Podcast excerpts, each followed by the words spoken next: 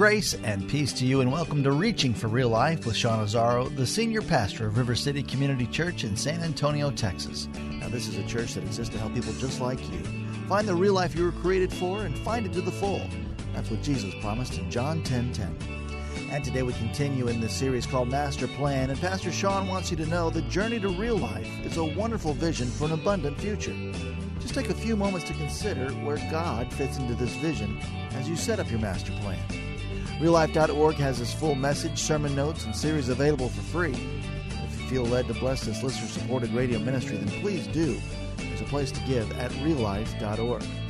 Today's part two of a message called A Change of Plans. It's time for Reaching for Real Life Radio. John 10 27. Jesus says, My sheep listen to my voice. I know them, and they follow me.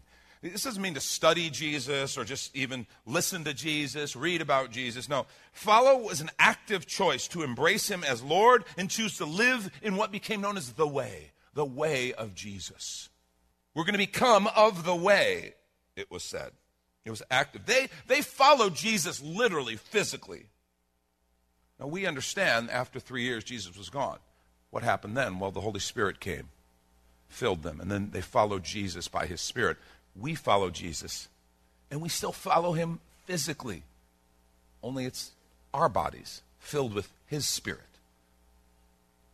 Going when he says go, waiting when he says wait, changing direction when he says change direction. That's what it means to be a follower of Jesus. So, my question for us is Have you made the decision to follow Jesus? To let him be the leader, because that's the first and the core. Until you do, your master plan will be out of alignment with his master plan. And you'll never experience the life, the power, the opportunity that he has called you to. See, a new vision always requires a new plan. A new vision always requires a new plan. Second thing that this models we say connect with other believers in community. That's the second decision on the journey to real life. Connect with other believers in community. What's interesting is they followed together. It wasn't just Peter, James, and John went as well. And we know that Jesus built this little community of disciples. Remember what Jesus said? He said, I will build my church, and the gates of hell will not prevail against it. Church, the word church was ecclesia. It, it was a word that meant a group of people who are called out of one life into another, like the citizens Okay? When we talk about church, we're not talking about buildings. We're not talking about religious organizations. We're not talking about 501c3 corporations. We're not talking about any of those things. We're talking about a group of people who were called out to walk together and follow Jesus. That's what the church is. They followed together. Look, Jesus in his high priestly prayer, John 17, beginning at verse 20. He's, he's prayed for his disciples. Then he says, My prayer's not just for them alone, for those 12. I pray also for those who will believe in me through their message. You know who that is? That's us and every other person who's become a follower of Jesus throughout history. I pray that all of them may be one. Look at that. May be one. Father, just as you are in me and I'm in you, may they also be in us so that the world may believe that you've sent me. I've given them the glory that you gave me, that they may be one as we are one. I in them, you in me, so that they may be brought to complete unity. Then the world will know that you sent me and have loved them even as you've loved me. See, this is real. Jesus' heart for us is oneness and unity. Do you, do you remember what Jesus said? By this will all men know that you're my disciples, that you what? You love one another. And he's not just talking about good feelings, warm fuzzies, and kind of say nice things he's talking about an unconditional commitment to imperfect people. You love them, you be part of them, you be one, you be in unity. Look at 1 Timothy 3 14 and 15. He says, Although I hope to come to you soon, Paul is writing, he says, I'm writing these instructions so that if I'm delayed, you will know how people ought to conduct themselves in God's household. This is a picture of a family. God's household, which is the church of the living God. Look at this description the pillar and the foundation of the truth. Um, I, I want to say to you, uh, the church is not optional. It is the pillar and the foundation of truth. It is the place where this life is to be lived out in community. And we were made for relationship, we were made for community. I read, and, and far too often, even among some kind of prominent Christian authors, writers, I read them say things like, I'm done with the church. And I want to say, if you have, if that's what they're saying, if they're serious, they are done with following Jesus. Well, how can you say that? I didn't. Jesus did. I'm not talking about, again, I'm not talking about the religious structure. I'm just saying, if you're done with the ecclesia, the people of Jesus, you're done with being a part of the church he's established, then you're done following Jesus. You're missing the whole point. And it's like, well, but you don't know what they've done. These people have been hypocrites. Stop it for a minute. Time out. So you've never been a hypocrite? I thank God that the church doesn't throw hypocrites out. Because I would have been thrown out long time ago. There are times when I've been a hypocrite, when I've had to be called on it, when I've realized, oh my gosh, I'm being inconsistent. I said one thing, I'm doing another. Forgive me, Lord. I'm thankful the church doesn't throw jerks out, or I would have been gone long time ago. Don't say a word. Come on, none of you've ever, it's like where I was, oh, I was offended at the church. You've never offended anybody? How arrogant is it that we put an entire group of people on trial and say, I'm done with them because they're not perfect. And and you are finish the sentence. They're not perfect and I am. It sounds ridiculous when you say it out loud. And I just want to say the church is not optional. In fact, it is our imperfection that becomes an opportunity for us to learn, to love, support, show grace to one another. If we were perfect, what would we need grace for? And we are supposed to be a community of grace, a community of His presence. We need one another. True spiritual life cannot be realized or grown in isolation. God created us to be relational. We need each other. We need each other to love one another. How do we love one another without the church? How do we do that?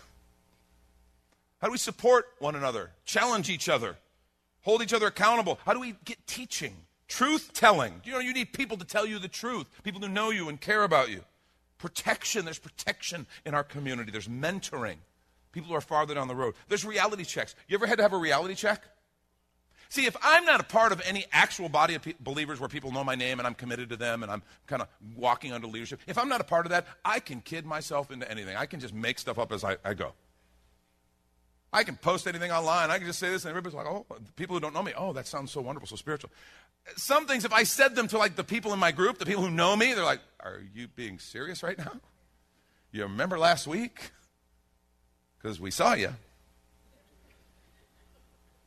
Sometimes we need a reality check. We need someone to speak the truth in love. People who love us and care about us enough to kind of hold the mirror up once in a while and go, Hey, remember? Remember what you, you said? Remember what God did? Remember? It's good stuff. See, a new vision always requires a new plan. How are you doing on the vision and the plan? A third thing that we talk about and that they experience is grow to become like Jesus. Grow to become like Jesus. See, they followed Jesus knowing it meant change, knowing that they were going to be different. They were going to be about something different. Jesus said, You were this, I'm going to make you fishers of men. I'm going to make you, from now on, you're going to fish for people. You're going to be different.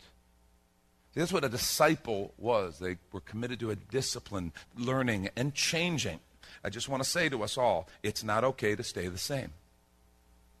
We're supposed to grow and mature. Just like physically, we expect our children to grow and mature, we spiritually become a new life in Christ, a new creation. We are supposed to grow and mature. Ephesians 2 22 through 24. Look what it says. It says, You were taught with regard to your former way of life to put off your old self which is being corrupted by its deceitful desires. You ever had desires that were deceitful? The most the worst deception is when you're fooling yourself. Corrupted by deceitful desires, and you to be made new in the attitude of your minds, and to put on the new self, created to be like God in true righteousness and holiness. That is baseline Christianity. We are to grow and mature. Look how Paul says it in 2 Corinthians 3 beginning verse 18, he says, And we all who with unveiled faces contemplate the Lord's glory are being transformed into his image. Who's Jesus? His image with ever increasing glory, which comes from the Lord, who is the Spirit. So that's what the Spirit is doing. The Spirit is growing us, and He's growing the character, the life, the nature of Jesus. Listen to the fruit of the Spirit love, joy, peace, long suffering, gentleness, goodness, faith, meekness, self control. That's the fruit of the Spirit. He's building the character of Jesus. If you're not more loving than you were when you first came to Jesus, something's wrong. If you're not growing in joy and peace, something's wrong. Because we're supposed to grow. I'm not saying we're perfect now. I'm just saying we're more like Jesus. We're farther down the road. See, that's when we talk about spiritual disciplines, that's what we're talking about. We're talking about the disciplines that come from the word, prayer. You know, we talk about discipleship is fairly simple. Listen for his voice, do what he says. Listen for his voice and do what he says. It's not easy, but it isn't complex. The disciplines are designed to put us in the way of the Spirit of God so He can speak and grow. So that's why we talk about being in the Word and praying. That's why we talk about community, helping one another. We focus on helping one another obey what the Lord has led us to. Even the simple discipline of the tithe. Do you realize how much God does through the discipline of the tithe? The tithe isn't just God's way of paying his bills. Yes, the tithe funds the work of the church and the kingdom of God throughout the world. And that's a wonderful thing. If it were nothing more, that is a noble and great thing to support. But the tithe is a covenant where I learn and discover. I take my finances and I give a tenth of my finances and I trust what God said when He said, I will do more with 90 than you can do with 100. See, I don't know about you. I'm okay at math. I'm, I'm not bad at math. 100 is always more than 90.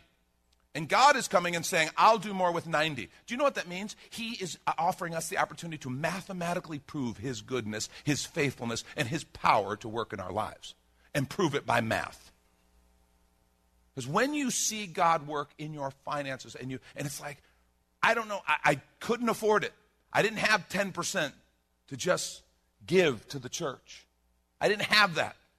But then I did, and man, this happened, this happened. I, I don't even know these other things that happened.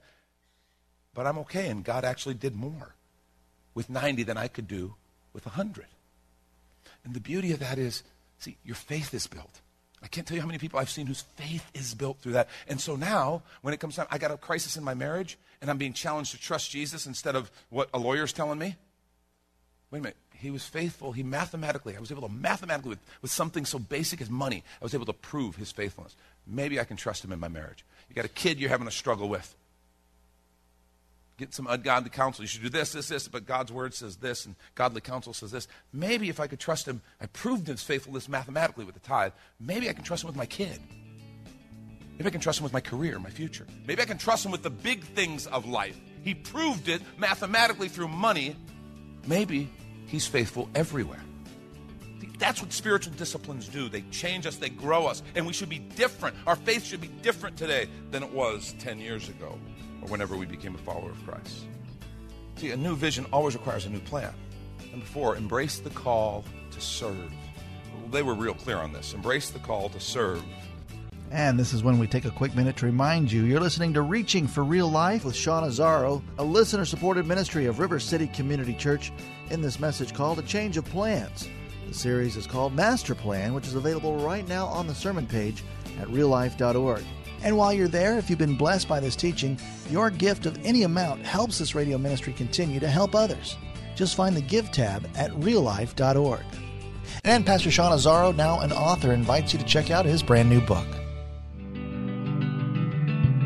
302 Books, a division of Salem Media Group, presents A Pilgrim's Guide to the Spirit Filled Life Rediscovering the Gift of the Spirit, authored by Sean Azzaro, pastor of River City Community Church in San Antonio, Texas. Growing up in and around Pentecostal churches, I really learned to appreciate the role of the Spirit in the life of the believer. But I also saw what I considered to be imbalance and excess in some of our churches when it came to how we taught about the infilling. Now available at Amazon.com, Sean Azzaro shares his most requested teaching and radio broadcast broadcast series in a devotional form, encouraging you to embrace the spirit filled life. I wrote in a devotional style to encourage readers to examine the scripture with fresh eyes and make room for the Lord to speak about the role of the Spirit in our lives. The goal of the whole book is to simply make you hungry for more of the Spirit. Order your copy of A Pilgrim's Guide to the Spirit Filled Life by Sean Azzaro today at Amazon or reachingforreallife.org. And now the conclusion to the message A Change of Plans. This is Reaching for Real Life Radio. In Luke 5, we see Jesus go from master, which in the Greek is epistatus. That's the word. And it was simply one who's superior in office. There was a term of respect because of Jesus being a teacher and a rabbi. Peter starts calling him epistatus, respect for his office. He ends by calling him Lord, which is the word kyrios, which means one who's in charge by victory of possession or ownership. In other words, you're not just a teacher, Jesus, you're my Lord, and I'm yours. I see you're the creator. See, we're His. You're moving from I am student, I am your student, Lord, to I am your servant. And it's very different. It's a matter of identity. You know, Paul introduces himself in several of the epistles as I'm Paul, a servant of Christ Jesus.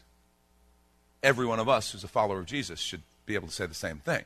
I'm not saying you should go around introducing yourself like that. It might seem a little weird to some people. But it should be very near the forefront of your mind.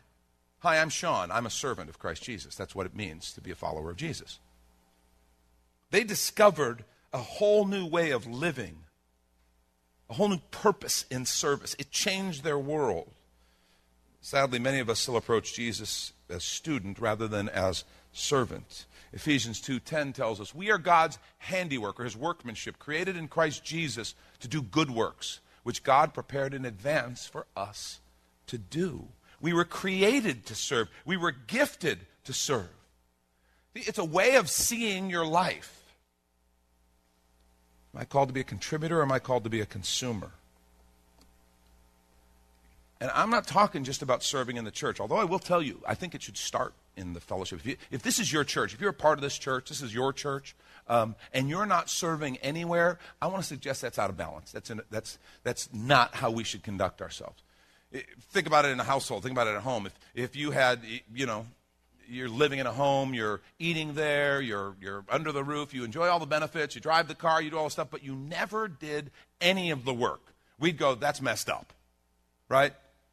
At a certain point, we get to where we start talking to our kids and like, yeah, that's messed up. I, I think, you know, two years old, they can start figuring out, I made a mess, I got to pick it up, right? One year old will give a break. The two year old, by the time you're two, you should know, yeah, I threw those toys down. Great, had fun. It was wonderful. I got to pick them up. And you start picking up. And then as they get older, we expect more. You want to drive the car? Sweet. You're going to clean the car. You're going to fill the car up. You're going to do some work with the car. You want, you, this is your home. You get to enjoy it. Great. We got guests coming over. You, you dust that room. You vacuum that room. You clean the bathrooms. Good. We're all going to get ready because we got guests coming over. Because that's what we do. It's our house. And so I want to say if this is your church and you don't have a place of servant, I, service, I think that's, that's out of line, that's out of balance. And God wants us to serve. But I don't think it stops here. I don't think that's the pinnacle. Because I want to suggest to you that, man, what you learn about service, what you begin to develop and grow, you then take that into your neighborhood. You take that into your profession, into your professional circles. You take that into your school, your universities. You take that everywhere. You become a servant. I'm not a consumer predominantly, I'm a contributor because I'm a servant of Jesus Christ. And if you're like, okay, I wouldn't even know where to start. Well, we also have a class that we're doing this afternoon and going to be actually do this next week just because we haven't done it in a while. We're wanting to let as many people as possible be able to do it. It's called the Shape class. And it's really interesting. You'll love it. It's all about you, actually. I mean, it's about God, but it's about you, about your gifting and how God wired you, and you can learn how, how kind of where to start. And it really does a great job of giving you some handles on how God wired you to serve. That's today at 3 o'clock right here or next week. You can go to reallife.org and find out more information about that, or you can just show up for the shape class. See, a new vision always requires a new plan, and serving is part of that plan. And last thing, we talk about when we talk about the five decisions. We have to share what we've been given. We have to share what you've been given. See, fishing for men meant sharing what they'd been given. When Jesus said, I'm going to make you fishers of men, I'm going to have you fishing for people. Do you know how they knew that? Because they'd just been fished. Okay? Jesus was fishing. He wasn't just he went from teaching to fishing. When we went out, when, and he wasn't fishing for fish. We don't know what happened to those fish. I don't think they took two boatloads of fish. Those crowd got to take fish home. Jesus gave everybody a little present. Jesus got brought lunch. See, he wasn't fishing for fish, he was fishing for people, and he got them. He got Peter, he got James and John. And then we know he continued, and there were more. So they knew when he says you're going to be fishing for people, that's what they were going to do. See, look what Jesus said in Matthew 10, 7 through 8. As you grow, go, proclaim this message the kingdom of heaven has come near. The kingdom of heaven has come near. Heal the sick, raise the dead, cleanse those who have leprosy, drive out demons. Look at this. Freely you've received, freely give. You've been set free by the gospel. You've been filled with the presence of Jesus, the Spirit of Jesus. You've experienced the blessing, the provision, the promise of the Lord. He says, You've been given that freely. Share it. We got to share it. That's what the Great Commission is all about. Matthew 28, 19 through 20. Therefore, go and make disciples of all nations. Now, when they said the go disciples part, they got it. That was pretty, pretty easy because they'd just been, by the time this is said, it was three years with Jesus. So they knew how to make disciples because they'd just been made. They were disciples. So they got it. But the all nations part might have been a bit daunting until they realized he said he would be with them always baptizing them in the name of the Father, the Son, and the Holy Spirit, teaching them to obey everything I've commanded you. Surely I'm with you always to the very end of the age. You see, sharing means reproducing who we are. It doesn't mean being the Bible answer man. It doesn't mean memorizing and being an encyclopedia of the Bible. It means being able to share what you've been given, share what God has done with you. It means multiplying. And in our culture, we get weird over that. We go, oh, oh my gosh, we're going to be proselyting. I don't, I don't want to proselyte. Well, we proselyte all the time. We proselyte with politics, we proselyte with products, with diet, with whatever. We'll proselyte workout regimens, whatever. We'll proselyte all the time. This is about eternal life. And I'm really not talking about proselyting, I'm simply talking about sharing. And, and man, when someone gives you an opportunity and starts sharing a need, something as simple as saying, you know, I've really seen God answer prayer in my life. Can I pray for you? Do you know, I've never had a person say no. And if they did, I would simply say, oh, well, you can't stop me. In fact, I'm praying for you right now. Because it's just me and God. Look, I'm doing it. Ah, I'm still doing it. Ah. I, I wouldn't do that to them. I would not taunt them, no. But the point is, when, the minute I left the room, I'd pray for them. But the point is, when you ask to pray for somebody, it opens up a door, it opens up a conversation. Some people will be interested and, and want to talk more. And again, you're not expected to quote them the whole scripture. Just, just tell them what Jesus has done for you. Begin to talk with them about what you've learned of Jesus. You're not responsible for what you don't know or what you haven't experienced. You're only responsible for what you do know and what you have experienced. And in fact, you're an expert on what you know and what you have experienced. So just share it. Really, it's that simple. If we just said, I'm going to start sharing my spiritual life, I'm going to start being willing to have spiritual conversations, that's the key to multiplying. See, and this brings us all the way back up to the top. Because the ultimate question is will we follow? Will you and I follow? Because all this is a part of following. Will you follow, or, or do you or I really just want him to follow us? Am I willing to follow Jesus? Or do I just want Jesus to follow me? Do I just want Jesus to come along and bless my plan? We, remember at the beginning of this conversation, we talked about the master plan and we, we want his plan, but sometimes we just kind of reduce it to, well, God, just bless my plan. I don't really want to change. I don't want things to be different. I've got my course set. God bless my plan. I've got my career goals. I've got my, my home goals, my family goals. God bless my plan. And we saw, yeah, that's not how it works. The key operative word is God. That should be our clue. And I think sometimes instead of following Jesus, oh, yeah, I'm following Jesus, what we're really doing is asking Jesus to follow me because the key word is surrender. See, if you're not connecting in community, um, I want to say to you, you're not really following Jesus. You're asking Jesus to follow you. I want to take Jesus on my terms. When Jesus in his word says, you got to walk in community, you got to love one another, you got to be in unity, you got to care for one another, serve one another. Well, yeah, but I don't. I just want you and me, Jesus. It doesn't work that way. You can't have the Father without the brothers and sisters. That's how family works. See, if you're not connecting to community, you might not be following Jesus. You might be asking Jesus to follow you. If you're not growing by listening to his voice and doing what he says, you might not be following Jesus. You might be asking Jesus to follow you. If you're not serving him and his mission, And if you're not sharing the life and truth of Jesus with others, you might not be following Jesus. You might simply be asking him to follow you. Lord, bless my plan. See, it all starts right at the beginning with just saying, okay, Lord, I see who you are, and I'm going to let you lead. I'm going to follow you. Here's our linchpin on these whole five decisions on the journey to real life. Um, if you do the first one, you're going to end up with all the others. Really, it's one decision follow Jesus. And He will lead you to community, He will lead you to growth, He will lead you to service, He will lead you to sharing. You will end up with all those others. That's Pastor Sean Azzaro. You've been listening to Reaching for Real Life Radio. And if you'd like to hear this full message in this series, Master Plan, it's available right now on demand at reallife.org. And while you're there, we'd appreciate your feedback. You can leave us a note on our Contact Us page, or even better, your financial gift helps this radio ministry continue. Find that Give tab at reallife.org.